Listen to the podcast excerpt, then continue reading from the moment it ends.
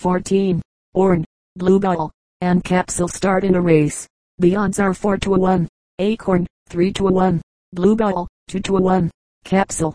Now, how much must I invest on each horse in order to win L14? No matter which horse comes in first. Supposing, as an example, that I betted L5 on each horse. Then, if Acorn won, I should receive L24 times L5, and have to pay L5 each for the other two horses, thereby winning L10 but it will be found that if Bluebell was first I should only win L5, and if Capsule won I should gain nothing and lose nothing. This will make the question perfectly clear to the novice, who, like myself, is not interested in the calling of the fraternity who profess to be engaged in the noble task of improving the breed of horses. 391. The motor car race. Sometimes a quite simple statement of fact, if worded in an unfamiliar manner, will cause considerable perplexity. Here is an example, and it will doubtless puzzle some of my more youthful readers just a little. I happened to be at a motor car race at Brooklands, when one spectator said to another, while a number of cars were whirling round and round the circular track, there's Gogglesmith that man in the white car. Yes, I see, was the reply, but how many cars are running in this race? Then came this curious rejoinder, one third of the cars in front of Gogglesmith added to three quarters of those behind him will give you the answer. Now, can you tell how many cars were running in the race? Puzzle games. He that is beaten may be said to lie in honor's truckle bed. H-U-D-I-B-R-A's. It may be said generally that a game is a contest of skill for two or more persons, into which we enter either for amusement or to win a prize. A puzzle is something to be done or solved by the individual. For example, if it were possible for us so to master the complexities of the game of chess that we could be assured of always winning with the first or second move, as the case might be, or of always drawing, then it would cease to be a game and would become a puzzle. Of course among the young and uninformed, when the correct winning play is not understood, a puzzle may well make a very good game. Thus there is no doubt children will continue to play noughts and crosses, though I had shown number 109. Canterbury puzzles, that between two players who both thoroughly understand the play. Every game should be drawn.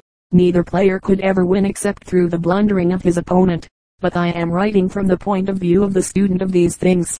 The examples that I give in this class are apparently games. But, since I show in every case how one player may win if he only play correctly, they are in reality puzzles. Their interest, therefore, lies in attempting to discover the leading method of play. 392. The Pebble Game. Here is an interesting little puzzle game that I used to play with an acquaintance on the beach at Slocombe on Sea. Two players place an odd number of pebbles. We will say 15. Between them. Then each takes in turn one, two, or three pebbles as he chooses. And the winner is the one who gets the odd number. Thus, if you get seven and your opponent eight, you win. If you get six and he gets nine, he wins. Ought the first or second player to win and how. When you have settled the question with 15 pebbles try again with, say, 13. 393. The two rooks. This is a puzzle game for two players. Each player has a single rook. The first player places his rook on any square of the board that he may choose to select, and then the second player does the same. They now play in turn, the point of each play being to capture the opponent's rook. But in this game you cannot play through a line of attack without being captured. That is to say, if in the diagram it is black's turn to play, he cannot move his rook to his king's knight's square, or to his king's rook's square, because he would enter the line of fire when passing his king's bishop's square. For the same reason he cannot move to his queen's rook's seventh or eighth squares. Now, the game can never end in a draw. Sooner or later one of the rooks must fall, unless, of course, both players commit the absurdity of not trying to win. The trick of winning is ridiculously simple when you know it. Can you solve the puzzle? This variation of the last puzzle is also played by two persons. One puts a counter on number 6, and the other puts one on number 55, and they play alternately by removing the counter to any other number in a line. If your opponent moves at any time onto one of the lines you occupy, or even crosses one of your lines, you immediately capture him and win. We will take an illustrative game.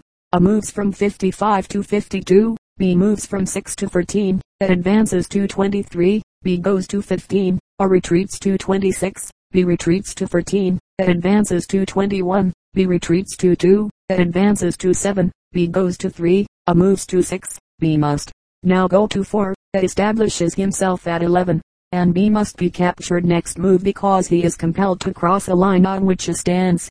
Play this over and you will understand the game directly. Now, the puzzle part of the game is this, which player should win, and how many moves are necessary. 395. A war puzzle game. Here is another puzzle game.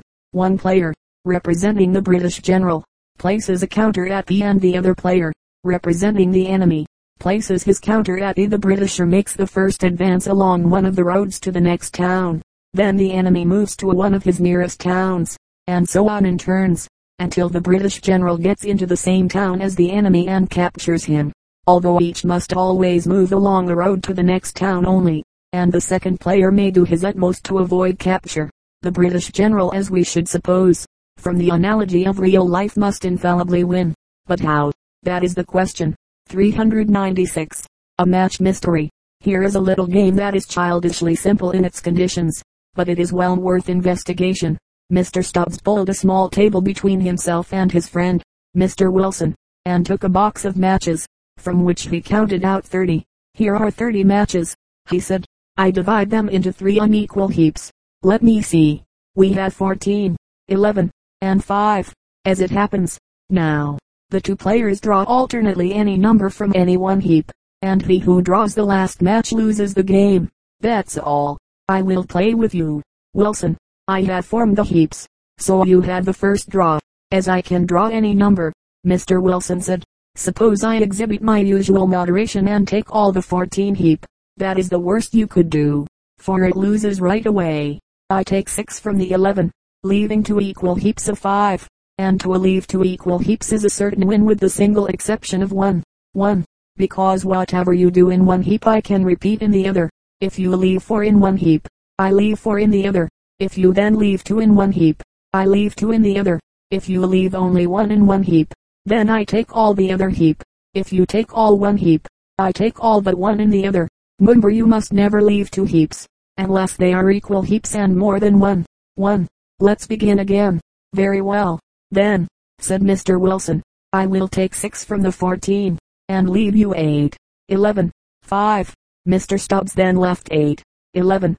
Three. Mr. Wilson. Eight. Five. Three. Mr. Stubbs. Six. Five. Three. Mr. Wilson. Four. Five. Three. Mr. Stubbs. Four. Five. One. Mr. Wilson. Four. Three. One. Mr. Stubbs. Two. Three. One. Mr. Wilson. 2, 1, 1, which Mr. Stubbs reduced to a 1, 1, 1. It is now quite clear that I must win, said Mr. Stubbs, because you must take one, and then I take one, leaving you the last match. You never had a chance. There are just 13 different ways in which the matches may be grouped at the start for a certain win. In fact, the groups selected, 14, 11, 5, are a certain win because for whatever your opponent may play there is another winning group you can secure, and so on and on down to the last match. 397. The Invalidinian dice game. It is said that the inhabitants of Montenegro had a little dice game that is both ingenious and well worth investigation. The two players first select two different pairs of odd numbers always higher than three and then alternately toss three dice. Whichever first throws the dice so that they add up to one of his selected numbers wins. If they are both successful in two successive throws it is a draw and they try again. For example, one player may select 7 and 15 and the other 5 and 13. Then if the first player throws so that the three dice add up 7 or 15 he wins, unless the second man gets either 5 or 13 on his throw. The puzzle is to discover which two pairs of numbers should be selected in order to give both players an exactly even chance. 398. The Cigar Puzzle. I once propounded the following puzzle in a London club, and for a considerable period it absorbed the attention of the members. They could make nothing of it, and considered it quite impossible of solution. And yet, as I shall show, the answer is remarkably simple. Two men are seated at a square top table. One places an ordinary cigar flat at one end, one at the other on the table. Then the other does the same, and so on alternately. A condition being that no cigar shall touch another which player should succeed in placing the last cigar, assuming that they each will play in the best possible manner. The size of the tabletop and the size of the cigar are not given. But in order to exclude the ridiculous answer that the table might be so diminutive as only to take one cigar, we will say that the table must not be less than 2 feet square and the cigar not more than 41 2 inches long. With those restrictions you may take any dimensions you like. Of course we assume that all the cigars are exactly alike in every respect. Should the first player, or the second player, win, magic square problems, by magic numbers, C-O-N-G-R-E-V, the morning bride. This is a very ancient branch of mathematical puzzling, and it has an immense, though scattered, literature of its own, in their simple form of consecutive whole numbers arranged in a square so that every column, every row, and each of the two long diagonals shall add up alike. These magic squares offer three main lines of investigation, construction, enumeration, and classification. Of recent years many ingenious methods have been devised for the construction of magics, and the law of their formation is so well understood that all the ancient mystery has evaporated and there is no longer any difficulty in making squares of any dimensions. Almost the last word has been said on this subject. The question of the enumeration of all the possible squares of a given order stands just where it did over 200 years ago. Everybody knows that there is only one solution for the third order. Three cells by three, and Frénicle published in 1693 diagrams of all the arrangements of the fourth order 880 in number and his results have been verified over and over again. I may here refer to the general solution for this order, for numbers not necessarily consecutive, by E. Bergholt in Nature. May 26, 1910, as it is of the greatest importance to students of this subject. The enumeration of the examples of any higher order is a completely unsolved problem. As to classification, it is largely a matter of individual taste perhaps an aesthetic question, for there is beauty in the law and order of numbers. A man once said that he divided the human race into two great classes, those who take snuff and those who do not. I am not sure that some of our classifications of magic squares are not almost as valueless. However, lovers of these things seem somewhat agreed that Nasik magic squares so named by Mr. Frost, a student of them, after the town in India where he lived, and also called diabolic and pandiagonal and associated magic squares are of special interest. So I will just explain what these are for the benefit of the novice. I published in the Queen for January 15, 1910 an article that would enable the reader to write out, if he so desired, all the 880 magics of the fourth order, and the following is the complete classification that I gave. The first example is that of a simple square that fulfills the simple conditions and no more. The second example is a semi-Nasik, which has the additional property that the opposite short diagonals of two cells each together sum to 34. Thus, 14 4 11 5 34 and 12 6 13 3 34.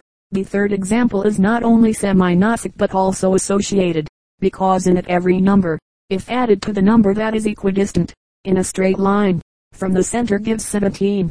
Thus, 116, 215, 314, etc. The fourth example, considered the most perfect of all, is a Nasik. Here all the broken diagonals sum to 34. Thus, for example, 15 14 to 3, and 10 4 7 13 and 15 5 to 12.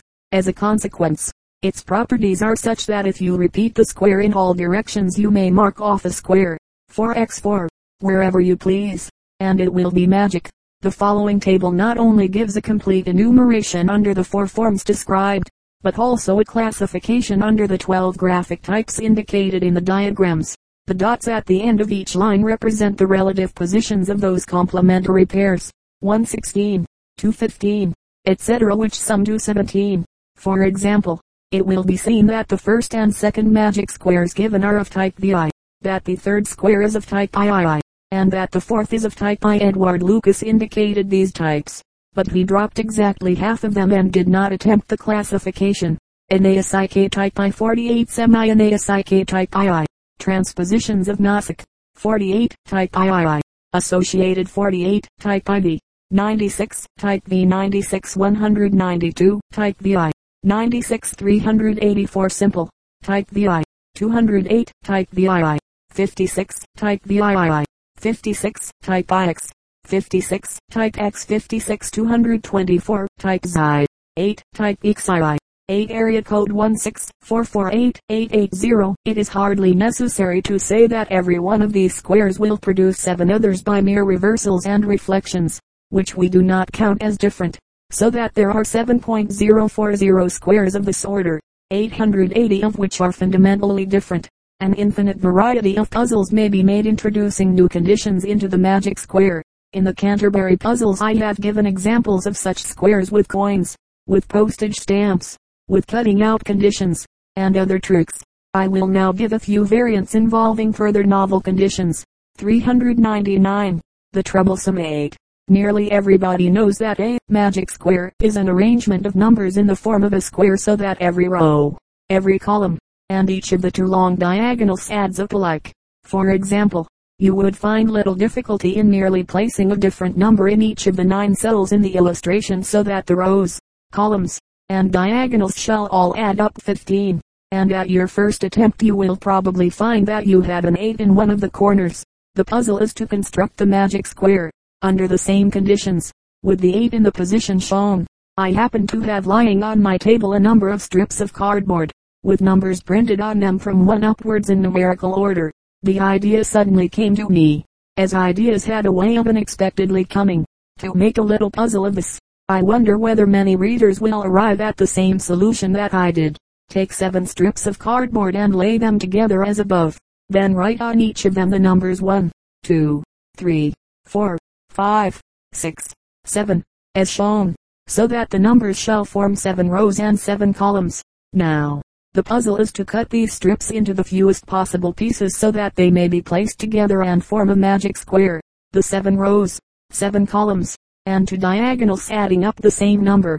No figures may be turned upside down or placed on their sides that island all the strips must lie in their original direction. Of course you could cut each strip into seven separate pieces, each piece containing a number, and the puzzle would then be very easy.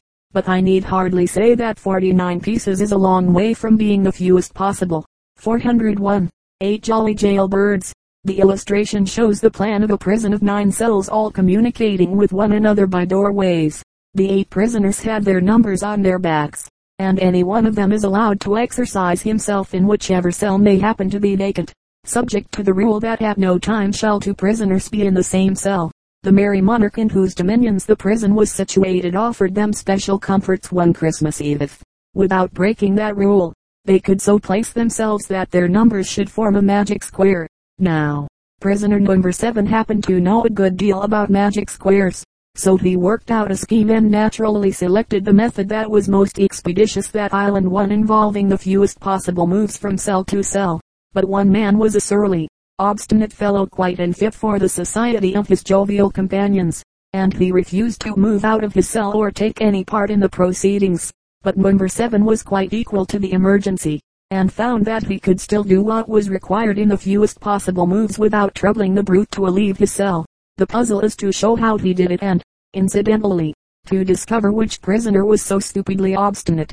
Can you find the fellow? 402. Nine Jolly Jailbirds.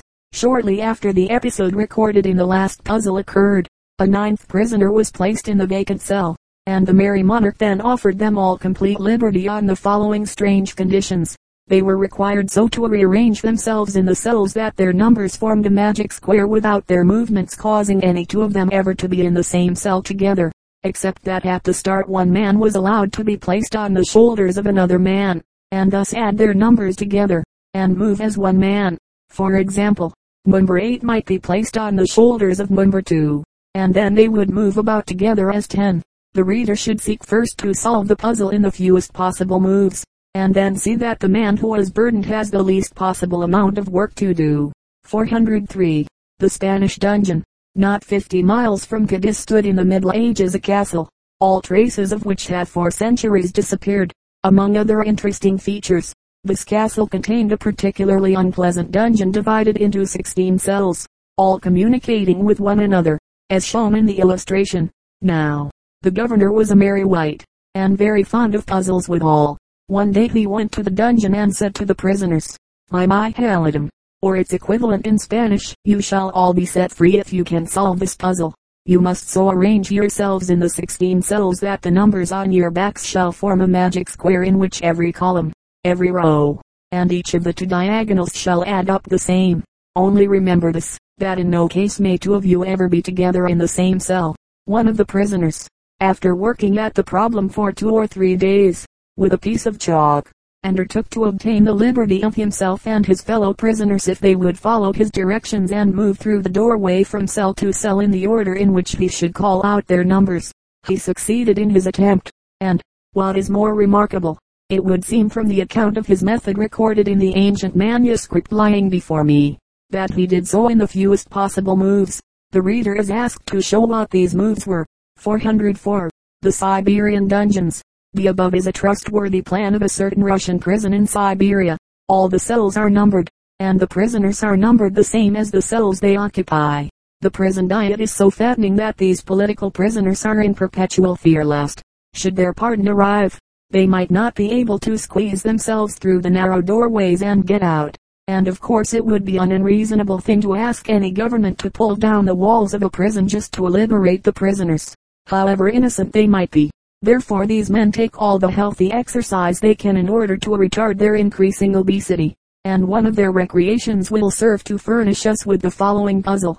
Show, in the fewest possible moves, how the 16 men may form themselves into a magic square, so that the numbers on their backs shall add up the same in each of the four columns, four rows, and two diagonals without two prisoners having been at any time in the same cell together. I had better say, for the information of those who have not yet been made acquainted with these places, that it is a peculiarity of prisons that you are not allowed to go outside their walls. Any prisoner may go any distance that is possible in a single move. 405. Card Magic Squares. Take an ordinary pack of cards and throw out the 12 court cards. Now, with nine of the remainder different suits are of no consequence form the above magic square. It will be seen that the pips add up 15 in every row in every column and in each of the two long diagonals. The puzzle is with the remaining cards without disturbing this arrangement to form three more such magic squares, so that each of the four shall add up to a different sum. There will, of course, be four cards in the reduced pack that will not be used. These four may be any that you choose. It is not a difficult puzzle, but requires just a little thought. 406. The 18 dominoes. The illustration shows 18 dominoes arranged in the form of a square so that the pips in every one of the six columns, six rows, and two long diagonals add up 13. This is the smallest summation possible with any selection of dominoes from an ordinary box of 28. The greatest possible summation is 23, and a solution for this number may be easily obtained by substituting for every number its complement to 6. Thus for every blank substitute a 6, for every one a 5, for every two a four, for three a three, for four a two, for five a one, and for six a blank. But the puzzle is to make a selection of 18 dominoes and arrange them in exactly the form shown so that the summations shall be 18 in all the 14 directions mentioned. Subtracting, multiplying, and dividing magics. Although the adding magic square is of such great antiquity, curiously enough the multiplying magic does not appear to have been mentioned until the end of the 18th century when it was referred to slightly by one writer and then forgotten until I revived it in Tit-Bits in 1897. The dividing magic was apparently first discussed by me in the Weekly Dispatch in June 1898. The subtracting magic is here introduced for the first time. It will now be convenient to deal with all four kinds of magic squares together. In these four diagrams we have examples in the third order of adding, subtracting, multiplying, and dividing squares. In the first the constant, 15, is obtained by the addition of the rows, columns, and two diagonals. In the second case you get the constant, 5, by subtracting the first number in a line from the second, and the result from the third. You can, of course, perform the operation in either direction, but, in order to avoid negative numbers, it is more convenient simply to deduct the middle number from the sum of the two extreme numbers. The silent in effect, the same thing it will be seen that the constant of the adding square is n times that of the subtracting square derived from it, where n is the number of cells in the side of square, and the manner of derivation here is simply to reverse the two diagonals. Both squares are associated, a term I had explained in the introductory article to this department. The third square is a multiplying magic. The constant, 216, is obtained by multiplying together the three numbers in any line. It is associated by multiplication instead of by addition. It is here necessary to remark that in an adding square it is not essential that the nine numbers should be consecutive. Write down any nine numbers in this way 1, 3, 5, 4, 6, 8, 7, 9, 11 so that the horizontal differences are all alike and the vertical differences also alike here 2 and 3. And these numbers will form an adding magic square. By making the differences 1 and 3 we, of course, get consecutive numbers a particular case, and nothing more. Now, in the case of the multiplying square we must take these numbers in geometrical instead of arithmetical progression. Thus 1, 3, 9, 2, 6, 18, 4, 12, 36 here each successive number in the rows is multiplied by 3, and in the columns by 2. Had we multiplied by 2 and 8 we should get the regular geometrical progression. 1, 2, 4, 8, 16, 32, 64, 128, and 256. But I wish to avoid high numbers. The numbers are arranged in the square in the same order as in the adding square. The fourth diagram is a dividing magic square. The constant 6 is here obtained by dividing the second number in a line by the first in either direction and the third number by the quotient. But, again, the process is simplified by dividing the product of the two extreme numbers by the middle number. The square is also associated by multiplication. It is derived from the multiplying square by merely reversing the diagonals, and the constant of the multiplying square is the cube of that of the dividing square derived from it. The next set of diagrams shows the solutions for the fifth order of square. They are all associated in the same way as before. The subtracting square is derived from the adding square by reversing the diagonals and exchanging opposite numbers in the centers of the borders. And the constant of one is again n times that of the other. The dividing square is derived from the multiplying square in the same way. And the constant of the latter is the fifth power that is the nth of that of the former. These squares are thus quite easy for odd orders but the reader will probably find some difficulty over the even orders, concerning which I will leave him to make his own researches, merely propounding two little problems. 407. Two new magic squares. Construct a subtracting magic square with the first 16 whole numbers that shall be associated by subtraction. The constant island of course, obtained by subtracting the first number from the second in line, the result from the third, and the result again from the fourth. Also construct a dividing magic square of the same order that shall be associated by division. The constant is obtained by dividing the second number in a line by the first, the third by the quotient, and the fourth by the next quotient. 408. Magic squares of two degrees. While reading a French mathematical work I happened to come across the following statement. A very remarkable magic square of 8 in two degrees has been constructed by M. Pfeffermann. In other words, he has managed to dispose the 64 first numbers on the squares of a chessboard in such a way that the sum of the numbers in every line, every column, and in each of the two diagonals, shall be the same, and more, that if one substitutes for all the numbers their squares, the square still remains magic. I at once set to work to solve this problem, and, although it proved a very hard nut, one was rewarded by the discovery of some curious and beautiful laws that govern it. The reader may like to try his hand at the puzzle. Magic squares of primes. The problem of constructing magic squares with prime numbers only was first discussed by myself in the Weekly Dispatch for 22nd July and 5th August 1900, but during the last three or four years it has received great attention from American mathematicians. First, they have sought to form these squares with the lowest possible constants. Thus, the first nine prime numbers, 1 to 23 inclusive, some do 99, which being divisible by 3 is theoretically a suitable series, yet it has been demonstrated that the lowest possible constant is 111, and the required series as follows, 1, 7, 13, 31, 37, 43, 61, 67, and 73. Similarly, in the case of the fourth order, the lowest series of primes that are theoretically suitable will not serve, but in every other order, up to the 12th inclusive. Magic squares have been constructed with the lowest series of primes theoretically possible, and the 12th is the lowest order in which a straight series of prime numbers, and broken, from 1 upwards has been made to a work. In other words, the first 144 odd prime numbers have actually been arranged in magic form. The following summary is taken from the Monist Chicago for October 1913. Order of totals of lowest square square. Series. Constants. Made by Henry III 3rd 333 111 Dudeney 1900. Ernest Bergholt 4th 408 102 and C. D. Shuldham.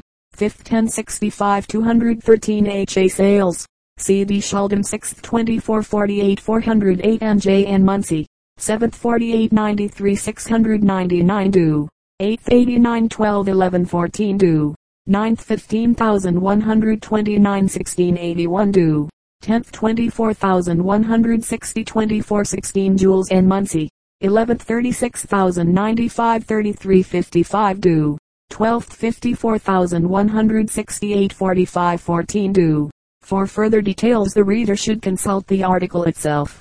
By W. S. Andrews and H. A. Sayles. These same investigators had also performed notable feats in constructing associated and bordered prime magics, and Mr. Shuldham has sent me a remarkable paper in which he gives examples of Nasik squares constructed with primes for all orders from the fourth to the tenth, with the exception of the third which is clearly impossible and the ninth, which, up to the time of writing, has baffled all attempts. 409. The baskets of plums. This is the form in which I first introduced the question of magic squares with prime numbers. I will here warn the reader that there is a little trap. A fruit merchant had nine baskets. Every basket contained plums all sound and ripe, and the number in every basket was different. When placed as shown in the illustration they formed a magic square, so that,